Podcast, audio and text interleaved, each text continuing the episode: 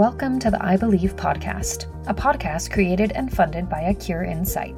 Here we'll be sharing information and insights on treatment, research, and living with ocular melanoma. Thanks for joining us today, and I hope you'll be back soon.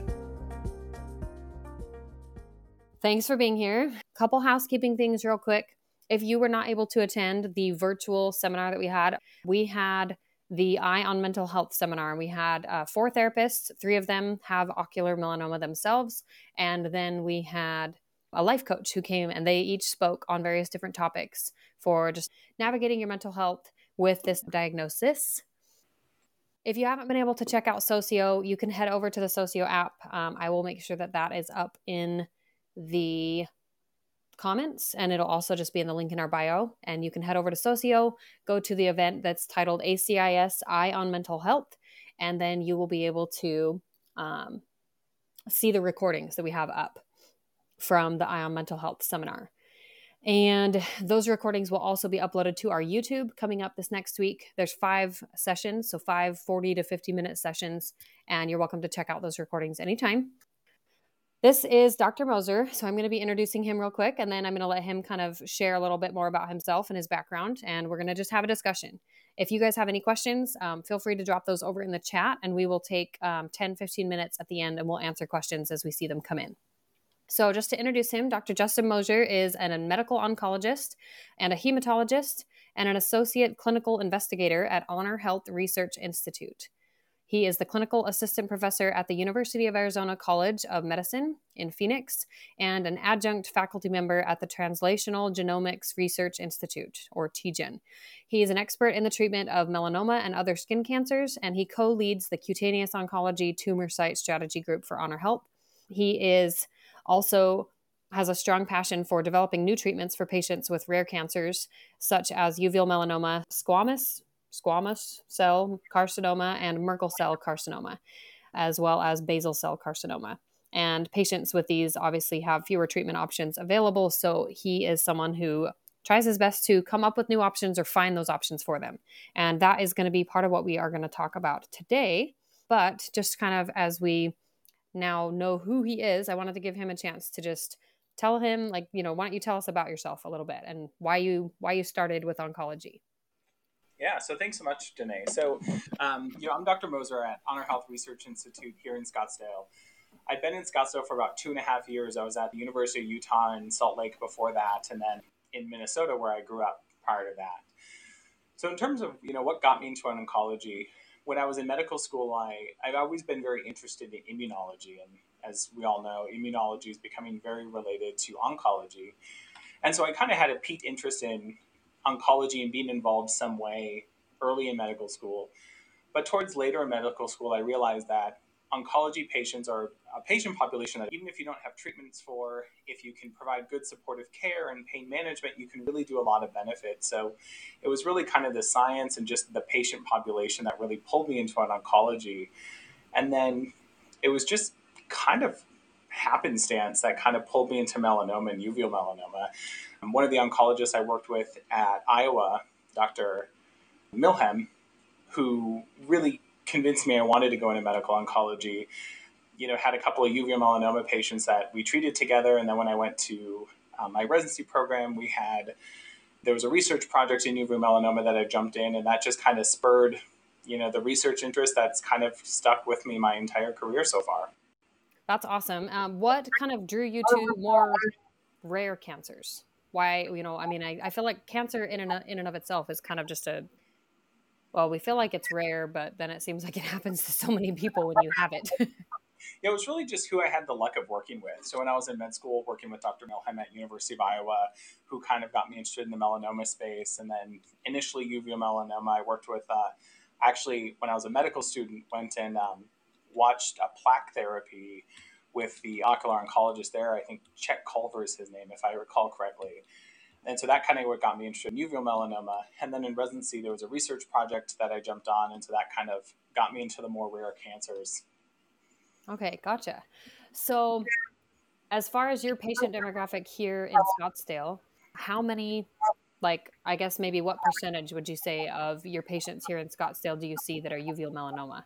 Just if you had a rough estimate percentage I don't know, but between you know people who are newly diagnosed that we're seeing for counseling before treatment, people we're following after treatment, and people who uh, develop metastatic disease, we're seeing you know we have a handful of patients a week. I'm probably one or two at minimum patients a week that we're seeing.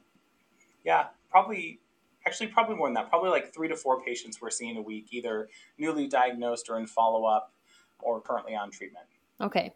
So I guess that feels that feels like way more I felt like way more people than I would have anticipated. But my goodness, just goes to show when you like are suddenly aware of what is going on or you know are part of a community of people that have something going on then it feels a lot more noticeable like a lot more people have it okay so you have been here in the phoenix scottsdale area for two did you say two and a half or is it closer to two years two and a half years yeah okay so two and a half years um, and we wanted to talk, I know, just a little bit about the benefits of seeing, you know, specifically someone who is familiar with uveal melanoma. So, do you have maybe a few a few reasons that you would consider important reasons why if you have been diagnosed or are newly diagnosed with ocular melanoma, why it would be important to have follow-up care and monitoring with an ocular or a, a uveal oncologist and not just an ocular oncologist?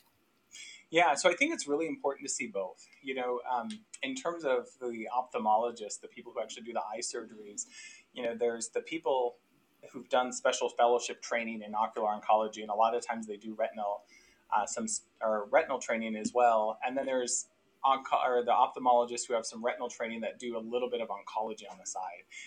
And I think it's important to make sure you get with an oncology trained ophthalmologist or someone who has who's done it long enough that they're up to date just because you know doing the plaque therapy is technically it can be technical and doing the biopsy can be technical as well. But also the follow-up you know to make to monitor for side effects of the radiation therapy like retinopathies and stuff that can uh, come up a years or you know two three years down the road it's really important to be with someone who's very skilled in that and you know can monitor that know when to start prophylactic injections if they're needed etc so i think it's really important to see the ocular oncologist in terms of the ophthalmologist. But then it's also really important to see, you know, a medical oncologist who's comfortable and experienced in uveal melanoma, and that's because this is, as we know, more of a rare disease, which means there's not as strong rules as there are for other cancers. Scans for people, um, you know, within tumors of the eye, or people who have Castle testing, which is kind of in the middle range. You know, people who do really good prognosis, we know we don't have to do scans that often people with really high recurrence, we know we have to should probably do them fairly often.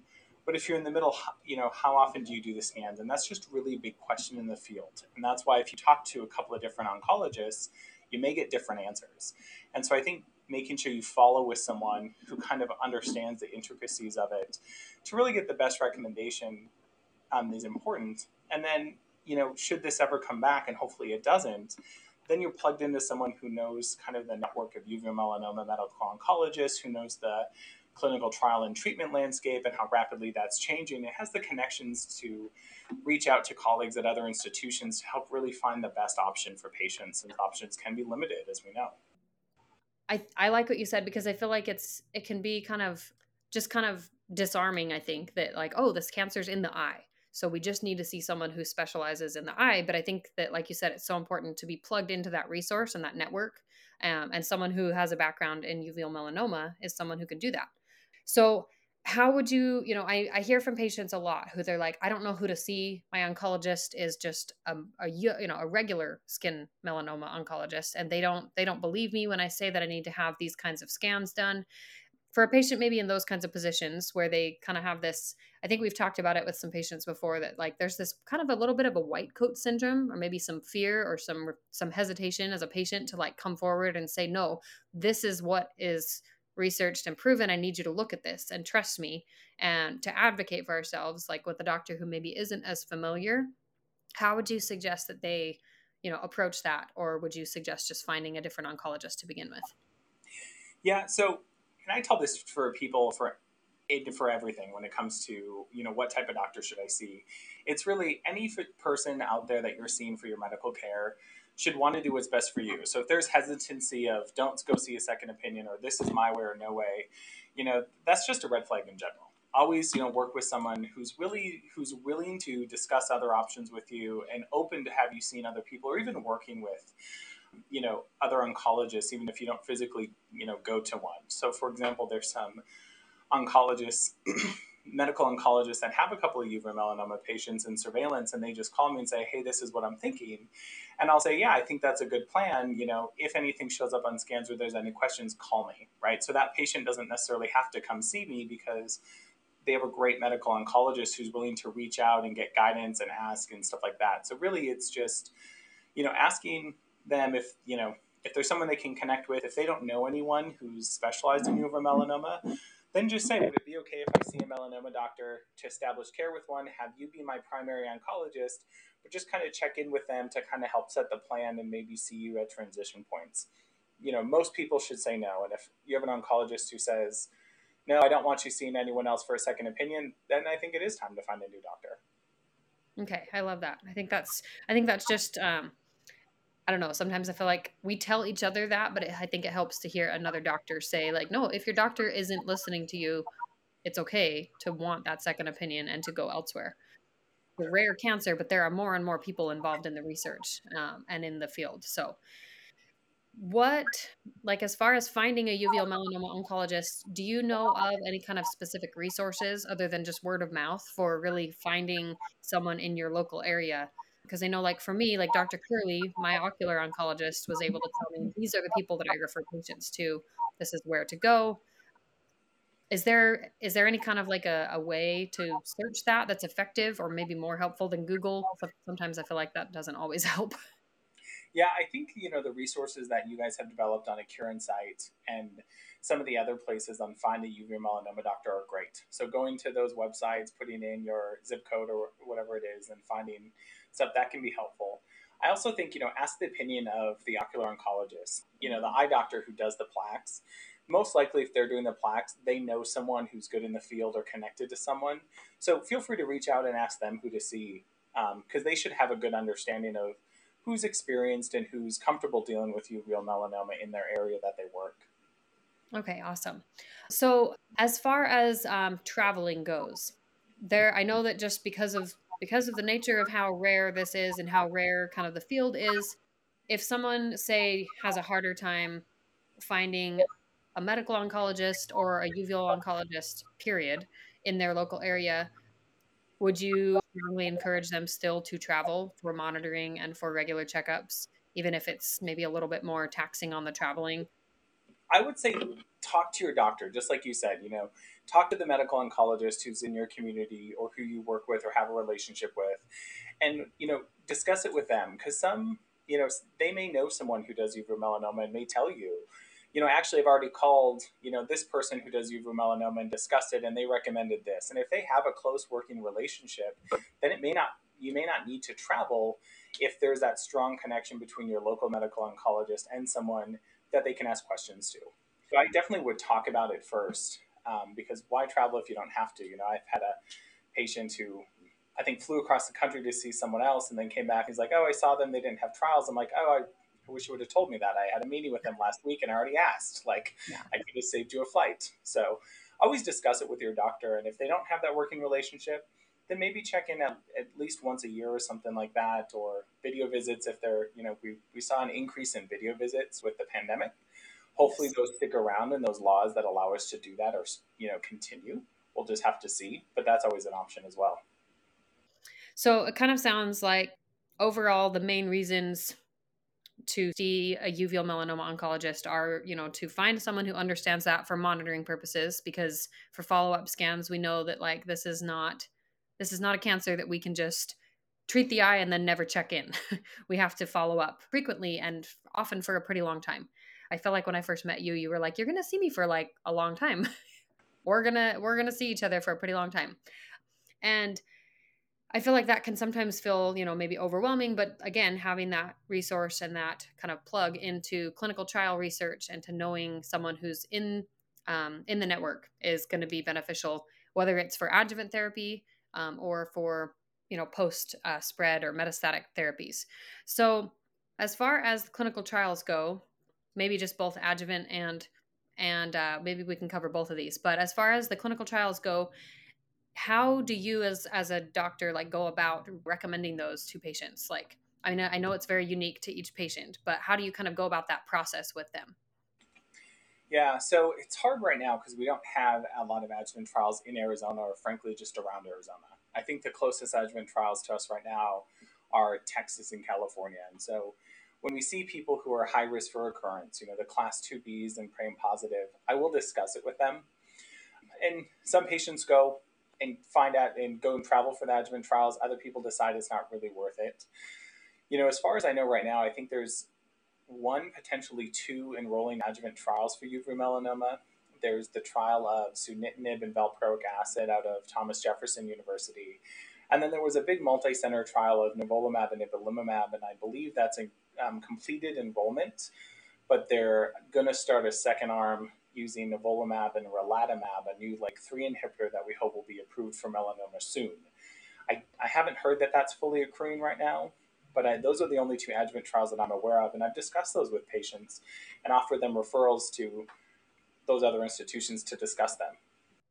As far as like kind of just referring those, I guess you could you could kind of say like you're a little bit of like a, a go between. Like if you are plugged into the research yourself, like even if you're not personally doing one of those trials, you still have access to the information. And so you can refer a patient to go and access that information or do more research and see if it would be a good fit for them if it's available. Is that kind of what I'm hearing? Yep, absolutely. And sometimes we'll just, you know, we're, we're well connected. So I'll just email them and say, hey, is this trial still open? Um, and, and if it's open, great, we'll send, we'll refer a patient there. If they tell me, no, it's closed, then we, we save the patient a trip. Okay, but just yeah. like you said, you know, connecting patients, that's one of the things we do a lot of. You know, my wife will joke that 10% of my job is just being an air traffic controller, people where they need to go. So we have a comment here that I wanted to just draw our attention to. This this one said LAG3 was I didn't think that LAG3 was an adjuvant trial. So is it currently a newer adjuvant trial? So there's the LAG3 trial that University of Miami is running, which is for metastatic and then I was told that the I, I, believe an adjuvant trial using that same drug is coming. I don't think it's open yet. I, okay. But I haven't had an update on that in a couple months, so something may have changed. But you're right. The one that's actively open and running is for metastatic. Okay. So as far as um, maybe the the metastatic realm, like say you have a patient who comes in, patient Susie, who they had their eye treated, say three, four years ago, they were class, uh, you know, PRAME positive and somewhere in the classes of their biopsy, and they on their scans they were, you know, something was found. What would be kind of your your process for helping them figure out treatment? Just kind of maybe a general process. Yeah. So for people who um, you know were concerned that you know potentially the melanomas come back, what I typically do is I typically have the discussion of you know, this is what it means if it comes back, and we start the discussions because we know that if you kind of see a patient once and give them all the information, they're not going to remember much. So I try to start those conversations early just so there's multiple time points that we can discuss them mm-hmm. to try to get the most information. And then the other thing I we do is we start kind of doing broad testing early to look for options. So, you know, sometimes with cancer treatment, we do a biopsy, and then down the road, maybe we do another biopsy and send it for genetic testing to look for you know, what deep mutations or whatever are driving the tumor. I tend to do that right away on all uveal melanoma patients just to start getting all the information possible. And then typically we start testing them or testing their HLA type, which is that new blood type that's important for tebentafusp, which is a treatment option for uveal melanoma that we're hoping gets approved next month. You know, we'll we'll get the final word from the FDA next month, but hopefully it's approved. So we start sending all that testing and all that information. So hopefully, you know, a week or two after the biopsy, we can give the diagnosis, but also start developing a plan on where to go. That is helpful. So, as far as clinical trials go, I know we had talked a little bit about this before, and you mentioned the Tebby drug that is hopefully going to be FDA approved soon. And we had talked, we had talked a little while about how sometimes it can feel frustrating as a patient if you have already maybe had your doctor like i know you you and dr sato and multiple other uveal melanoma oncologists will will ask for early hla positive um, positive testing so that you know even if you don't have metastatic disease you can know kind of ahead of time whether or not you're positive for that just because you know may as well have the information if we're going to need it in the future and patients who maybe are not positive and so they wouldn't qualify for say the prame drug or for the tebi drug they would you know kind of sit in that and feel frustrated or feel maybe a little bit of hopelessness around the whole well is there even anything that is out there for me? What would you say to kind of to that patient who maybe feels like there isn't something that is showing good success rates that they know of? There's absolutely options and stuff out there for you. So you know if you don't have the hla type for tebentafusp we still have the immune therapies right and there's big debate in the field right now for if you know tebentafusp gets approved next month what is the best frontline treatment? Is it combination therapy with nivolumab and ipilimumab or Opdivo and Yervoy, or is it tebentafusp? You know, and there's debate in the field of or who's going to use what first because that's an unknown. Which means if you don't have the right HLA type or the right HLA type for tebentafusp, there's still a really good option in nivolumab and ipilimumab because that may be the option regardless. You know, you know if that doesn't work, there are a mountain of new treatment options in clinical trials that are coming. So there's a lot of new immune therapies that we're starting to see potentially have activity in cutaneous melanoma, and in theory, or in at least in preclinical models, potentially uveal melanoma as well. So we're seeing lots of new cytokine therapies, and there's been some trials of cytokine therapies where they've shown shrinkage in uveal melanoma patients. And then there's a lot of other types of treatments too. So, for example, I think last year at ASCO there was a phase one trial of an MDM2 inhibitor where they showed that a patient with uveal melanoma had a response and a couple others had stable disease. And so that trial has expanded and is looking for, you know, looking to kind of further understand what, what the activity of that drug is in uveal melanoma. But there's also also a lot of other trials out there that do the similar things to the PRAME trial and the HLA restricted trials that you talked about. Mm-hmm. There are other cell therapy trials that target PRAME that are aren't HLA restricted we have one of those here at the Research Institute that you know we view as an option for our patients. Thankfully, we haven't had to put anyone on it yet. But there's a lot of these new new drugs that are still in early phase testing that maybe haven't declared I think publicly like we want to go into uveal melanoma, but there's really good preclinical reasoning and rationale and support for why it could be active in uveal melanoma. That is a great option for patients that are out there. Okay. So for someone who maybe doesn't fully understand the way that a clinical trial works, I guess I'm wondering, and you can, I guess maybe you can correct this if I'm messing anything up, but I feel like I remember we talked a little bit about this and I just had mentioned, I, I had tried to kind of make sense of it in my own brain. So basically, when a clinical trial happens, they say, okay, we've got this drug, and then they, or this, you know, this new therapy that we think could work. And these are the reasons we think it could work. This is the the pre-research. And so we're going to start testing it on cancers a b and c. And here's the clinical trials for those ones. And then there's more clinical research that happens kind of in the background of testing it in other ways before testing it on patients that says well if it was helpful with this type is it maybe you know this is kind of similar or this one behaves similarly to say uveal melanoma or you know cancer r or whatever then they're going to test it kind of in the research labs first and then say okay well we, we want to slate this to be on the on the the list of let's find patients for this but we're not there yet. So how does how does a patient then or i guess what what do you do if if you know of something like that that you know is slated for uveal melanoma research and you have someone who you think would be a really good fit for that like what do you do as their doctor to kind of advocate for that or to see if that is a possibility yeah, great question. And so there's a many different paths, you know, kind of um, the trials can take. Some trials will start and will say this is a phase one trial specifically for uveal melanoma, and we definitely have some of those. Uh, like IDEAYA, they market it and it's very well known online. There's other trials that say, you know, we have a drug for a new type of immune cell that blocks immune type, new type of immune cell, and for example, M2 macrophages. This is a type of immune cell that supports cancer growth, and there's fairly good data supporting its role in supporting uveal melanoma.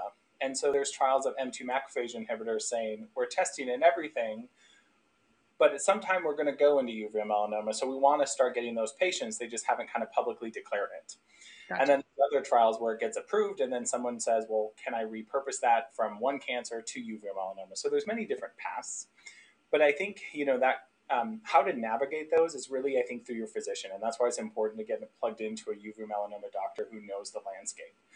Um, because you know we definitely have the trials that are specifically for uveal melanoma that are on you know they do press releases and stuff like that. And um, but we also have a lot of these trials that say we want to go into uveal melanoma someday it's just kind of too early but we'll take those patients now and we're willing to you know take them if needed. Okay. So i guess when you had mentioned that to me that like the the feeling that i got was just like okay even if it doesn't look like there's this super well talked about thing that could work for me say if my cancer were to spread or for you know my friend then it's not impossible i guess is what i'm hearing is that there's there's so much happening in the research field that you you don't necessarily have to go into finding out you have metastatic spread and feel hopeless and feel like there's nothing for me because there's absolutely. so many avenues. yep, absolutely. Okay. Well, I hope that is reassuring to to some people who I know have been recently diagnosed with metastatic disease. I guess I wanted to ask you, you know, as far as your own research with um, what you do at HonorHealth and hematology, what are some of the projects or some things that you're currently working on in your kind of your sphere and your location here? Yeah, so we, in terms of our location, we're a big drug development site. So we test a lot of new cancer drugs. So a lot of what we do is kind of discuss with new companies early, test being one of the first sites to kind of test their drugs. So a lot of what I personally do is when, when I meet with these companies and we're starting the trials, I will kind of put uveal melanoma on their radar. You know, there's one of my colleagues jokes to likes to introduce me by joking, saying, if we leave you in a room alone with Dr. Moser, he's going to convince you to do a trial in uveal melanoma because it's kind of something you're just always advocating for and saying, oh, could we do this drug and pull it in? And so a lot of what we do is, you know, we treat patients and, you know, we, we offer the standard treatments like, you know, nivolumab and ipilimumab, and we'll offer tebentafusp when that's approved. But for patients who those don't work for, we have a lot of clinical trials and we have the standard trials like IDEAYA and some of the uveal melanoma specific ones, but really making sure we curate those other options for patients in case they don't qualify or those other ones don't work for them. The other thing we do is we do have a partnership with TGen, which the Translational Genomics Research Institute, which is a basic science hub here in Phoenix. And so we do do some translational research with them. So a lot of our patients that we are doing biopsies on to get diagnoses we'll consent them to take their tissue to do research testing so we can try to do expanded genomics, expanded lab studies to really try to understand the biology of this disease better and really try to find new targets someday that we can try to pull in. Okay, so just lots of lots of extra layers of research happening in addition to just kind of keeping that communication line open with patients and making sure they're monitored well. Okay, well, I don't have anything specific that I have on my list of like things to to ask you. Um, but do you have anything else that you feel like would be beneficial for the audience to hear? No, I think we covered most of the things. Know, I think the big thing is you know communicating with your doctor. You know, working with them to get connected to a uveal melanoma specialist if that's physically going and seeing them or just having them have a relationship with one that they can bounce ideas off of and discuss stuff and then just being aware that there are a lot of new um, anti-cancer therapies and specifically immune therapies entering clinical trials right now um, that have a lot of good rationale or potential in uveal melanoma. So there's a there's a wave of new options coming. So although it can feel like it's helpless, there's people are definitely working on stuff and stuff is coming and there are options down the road. Like you said earlier, it's so important to be plugged into someone who is connected to that so that they can they can offer that reassurance because I I know I've asked you for that multiple times myself like can you just tell me there's something that will happen? Like what is the plan? Is there a plan? Like because I think as patients we just have so much uncertainty that we just we need sometimes we need that reassurance that like yes there's there's things we can do. Um, everything is going to be unique to each person unique to that doctor and what they recommend uh, but there are th- you know there are things that we can go forward with we have a question from Katie who is asking if the tebentafusp is only for metastatic patients. Yeah, so if it gets approved next month, it will only be approved for patients with metastatic or recurrent disease. There is, I've heard rumors that potentially they would do a trial in the adjuvant setting. Um, I have, I don't, I don't know if that's going to happen or when that would happen or anything like that. But if it gets approved next month, it'll only be approved for metastatic disease. So, as far as the the research goes around, say, uh, the formulation of a new drug, you guys mentioned the HonorHealth that there you help with um, testing a lot of these newer drugs that that are offered as an idea or a solution to a cancer treatment. When they get FDA approved, I guess sometimes I've I've kind of looked at it as it's like, okay, well, it's locked in. It's only for these HLA1 people, but is there room for then once it's approved, do doctors want to do more research on it, I guess, or on kind of forms of the tebentafusp to tebentafusp, I can never say that, drugs so that they can see like which ways it could be tweaked like is that kind of how drug research works? They say this drug works and now we're going to make a new version of it that you know we're going to tweak it a little for this other type of genomic makeup. Yeah so once it's approved you can you know a lot of people do off-label things so do treatment outside of the fda approved indication. You know in terms of uh, you know could you use this drug for patients who don't have the hla a0201 in theory, but the drug was specifically designed to work for those patients and specifically designed, which means it won't work if you don't have that. So I think we might see some trials of new combinations, like what could we combine this drug with? Yeah. Hmm. How could we use it differently, like potentially, you know, to prevent recurrence rather than at recurrence? But yeah, outside of that, yeah, I think it's going to still stick within the HLA-A02 patient. Do they like when when someone successfully creates like Immunocore creates the Tebi, you know, drug for metastatic disease, do they do they typically like in the formulation of a, a new a new treatment, do they then take that research and then like kind of try to formulate maybe not Tebi, but like something else, like using the same theory and some of the same ideas to see what else they can come up with, just markers? Yeah, uh, so markers. yeah, I think that's what we're seeing with the PRAME study, right? It's you know they had a drug tebentafusp targets a different protein the gp100 and now they have another trial targeting prame. So i think that's kind of what we're seeing. I assume someone is looking at trying to create a similar drug you know that would cover all patients and not just the ones with the right hla type. Mm-hmm. um, i'm not aware of that but i'm assuming someone is doing that and taking those next steps. Yes. Okay. Well I think before we open it up for questions for just a couple minutes, um, I wanted to just ask, as you know, as a doctor who sees lots of the lots of patients with rare cancers, do you have anything that you would suggest that they do to support themselves, or just um, things that they should, you know, could do if they're if they're really struggling, like emotionally or mentally? Yeah, you know, one of the things I think a lot of patients, a lot of my patients have found helpful is the patient organizations like a Cure in Sight, especially I can't remember if it's Tuesday or Thursday afternoon, the Zoom call. Um, Tuesday, yes. Yeah, I've had a lot of patients find a lot of you know comfort in that, and knowledge, and understanding, and even finding a community. So I think getting involved with the patient organizations like a Cure in Sight is really helpful. Plug, plug, come hang out with us. Okay, let's go ahead and open the floor for questions. I can see just a couple over here in the comments. So if you guys have questions, we'll give maybe the next three minutes. Go ahead and type those questions in if you're listening live, and then uh, we'll let Dr. Moser take the remainder of these questions, and we will wrap it up for the afternoon. Yes, Sharon, he's he's located in Arizona. He's in Scottsdale. Um, let's see. So this question down here says, "Where are you concerning metabolic approach?" Um, and she followed that up with blocking, like blocking several several pathways and combining the metabolic strategies with Tebi or Ipi-Nivo? Yeah. So, you know, blocking the metabolic approach, we've tried that kind of previously with uveal melanoma, a lot with the MEK inhibitors and the selumetinib and stuff that we tried previously um, with kind of limited luck. And that, that might be more pathway approach rather than metabolic approach. So it may not be exactly what you're asking. But you're right, we are starting to see more metabolomics come in anti cancer therapies.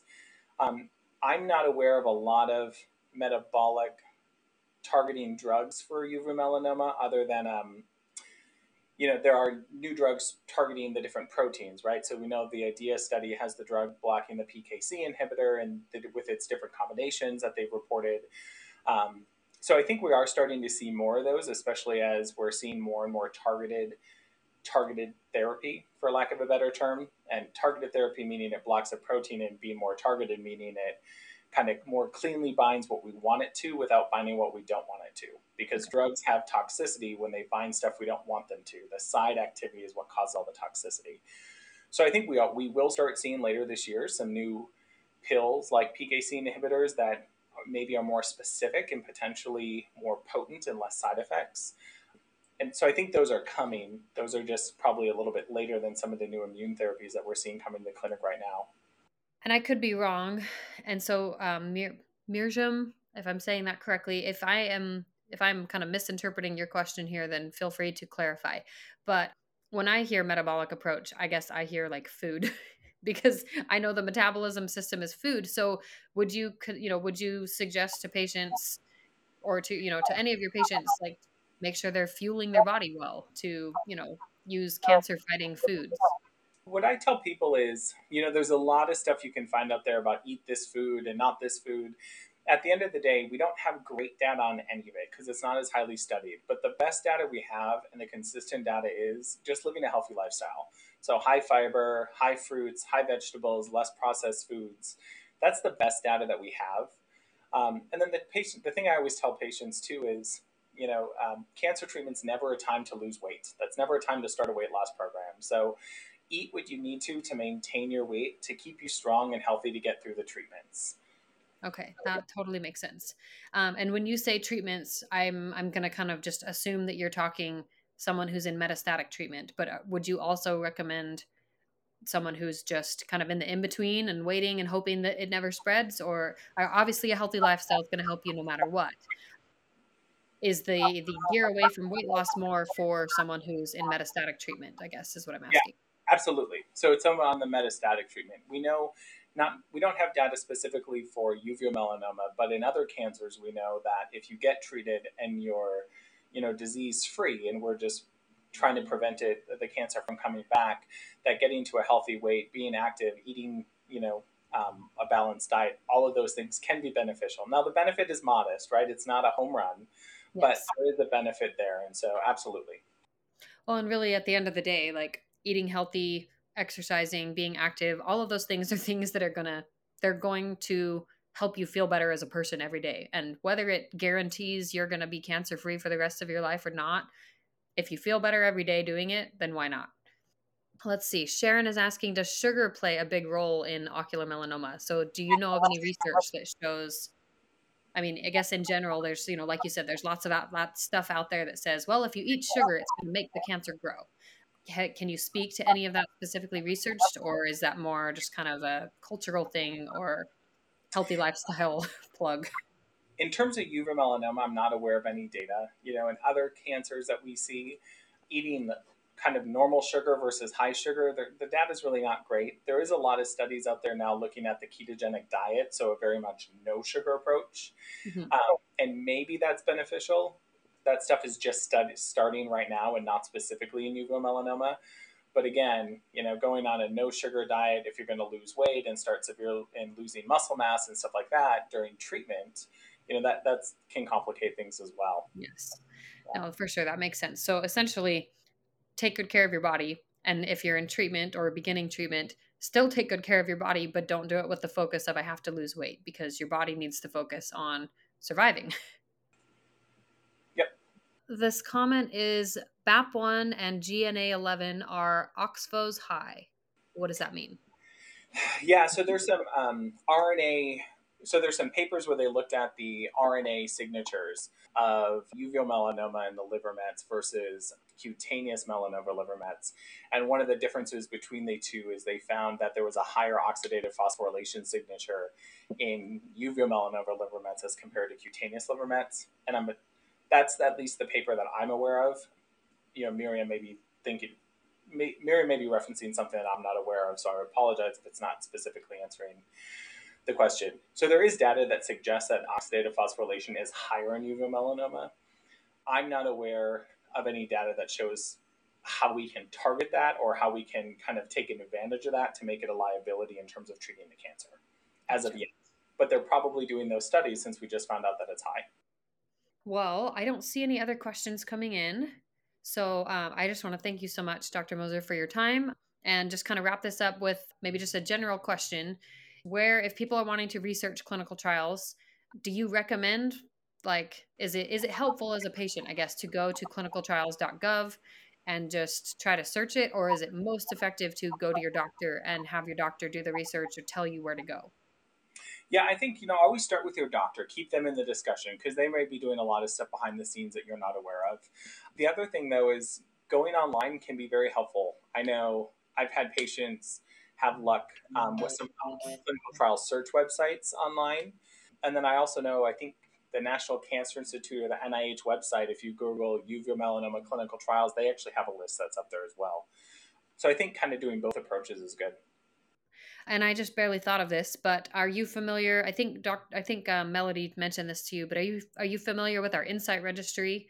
And as far as that patient registry goes, is that something that you feel like as a doctor that you would encourage patients like go get on that registry so that that data that data is there and can be utilized in the future? Yeah, so I just recently learned about that data when Melody um, kind of mentioned it when I met with her last month.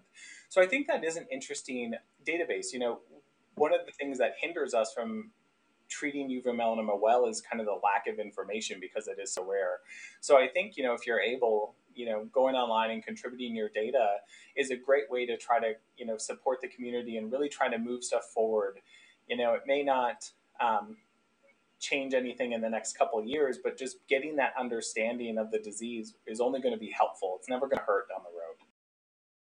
Well, thank you so much for your time and for just this discussion. I feel like those of those of us who were able to come in and listen found it really helpful.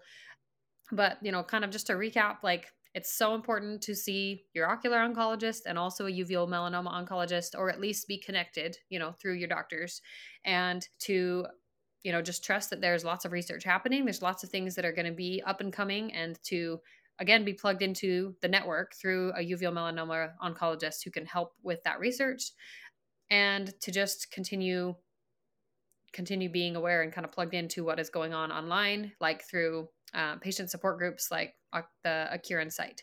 So um, yeah i don't think i have anything else to add.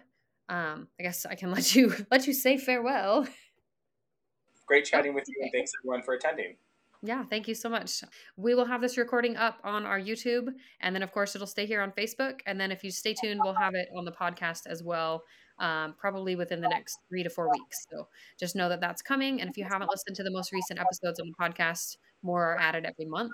And we will make sure to get these recordings to you as well, Dr. Moser. Great. Thanks.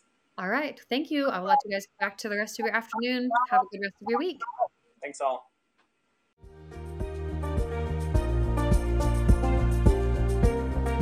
Thank you so much for joining us today on the Eye Believe podcast. Please make sure to subscribe, and if you're so inclined, send this episode over to friends, family, and share on your social media to help spread awareness around OM.